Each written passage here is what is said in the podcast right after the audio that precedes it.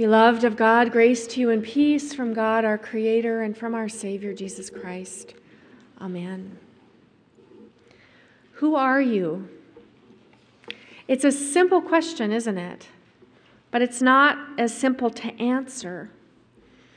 How we choose to answer that question may depend on who is asking it. At times, maybe just our name is sufficient. Other times, maybe we add our position, our title, if we're in a work setting. I've noticed at St. Mark's when people are introducing themselves to each other, they often add how long they've been part of the congregation three years, 10 years, 30 years, and what they're involved in what ministries they identify with. When I hear this question, Who are you? I immediately think of my relationships. I am a spouse, a parent, a daughter, a sister, a colleague, a pastor, a child of God. It is these relationships that best express my identity. In our gospel reading, these religious leaders approach Jesus with approach John the Baptist with this very question, "Who are you?" Now this happens at the very beginning of the story, and so we're not sure of their motives in asking. And interestingly, John responds with who he is not. I'm not the Messiah. I'm not Elijah. I'm not the prophet. Okay, but that still leaves us wondering who are you? I am the voice, he says, crying in the wilderness, make straight the way of the Lord. This was John's self understanding, his identity. He saw himself first and foremost as a witness, one who experienced God's salvation breaking into human history in the person of Jesus. He was a voice that called people to pay attention to that inbreaking, to prepare to receive the gift of salvation.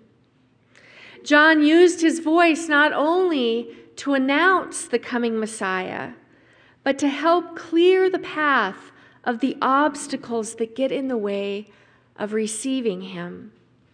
In a clear, strong voice, to a variety of audiences, John named those things that get in the way of relationship with God. Things like self righteousness, self deception, a lust for power and control, idolatry, hypocrisy. John named them all.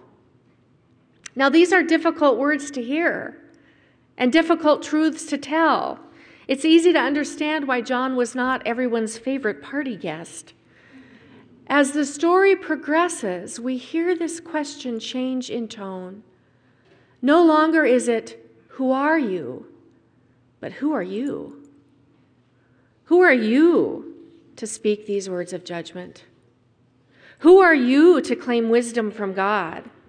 Who are you to challenge traditions and systems that have been in place for generations. Who are you to raise your voice? Now we know how things turned out for John.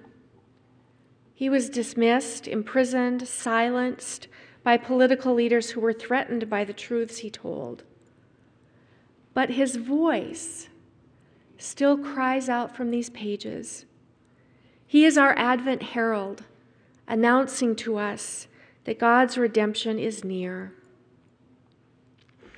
In just a week from today, on Christmas Eve, many of us will gather here or in other congregations, and with our candles glowing, we will hear words from the first part of this gospel.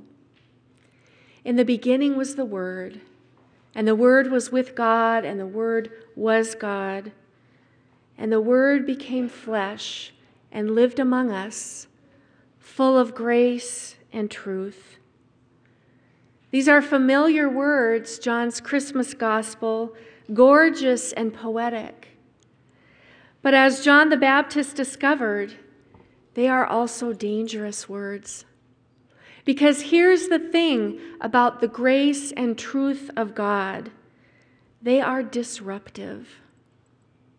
When God's grace and truth get hold of us, they are not content to let us be.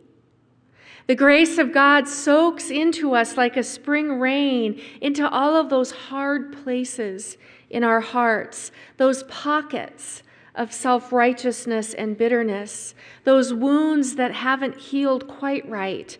The grace of God gets in there, and if we are prepared to receive it, we can be healed.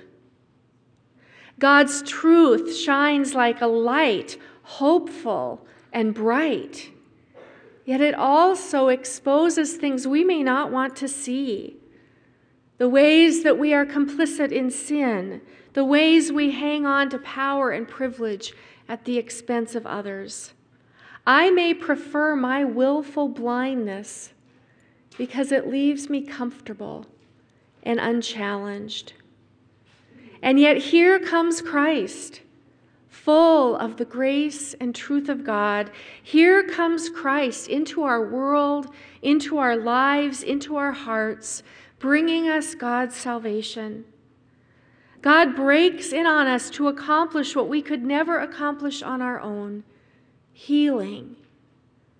God does whatever it takes humbling the mighty, exalting the lowly, clearing the path for us to receive this gift.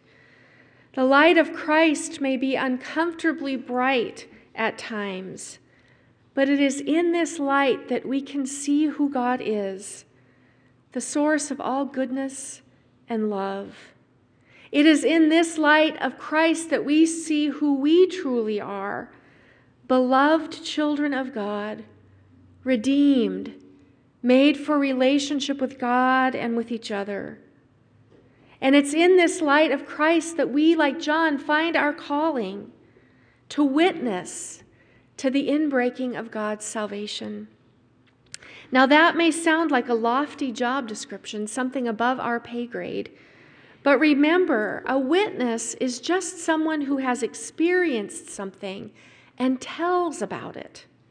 We have experienced the grace and truth of God in Jesus Christ. We all have stories to tell. This past week on Wednesday, I was gathered here, right in this spot, with 30 some preschoolers who were sitting on the floor with their teachers.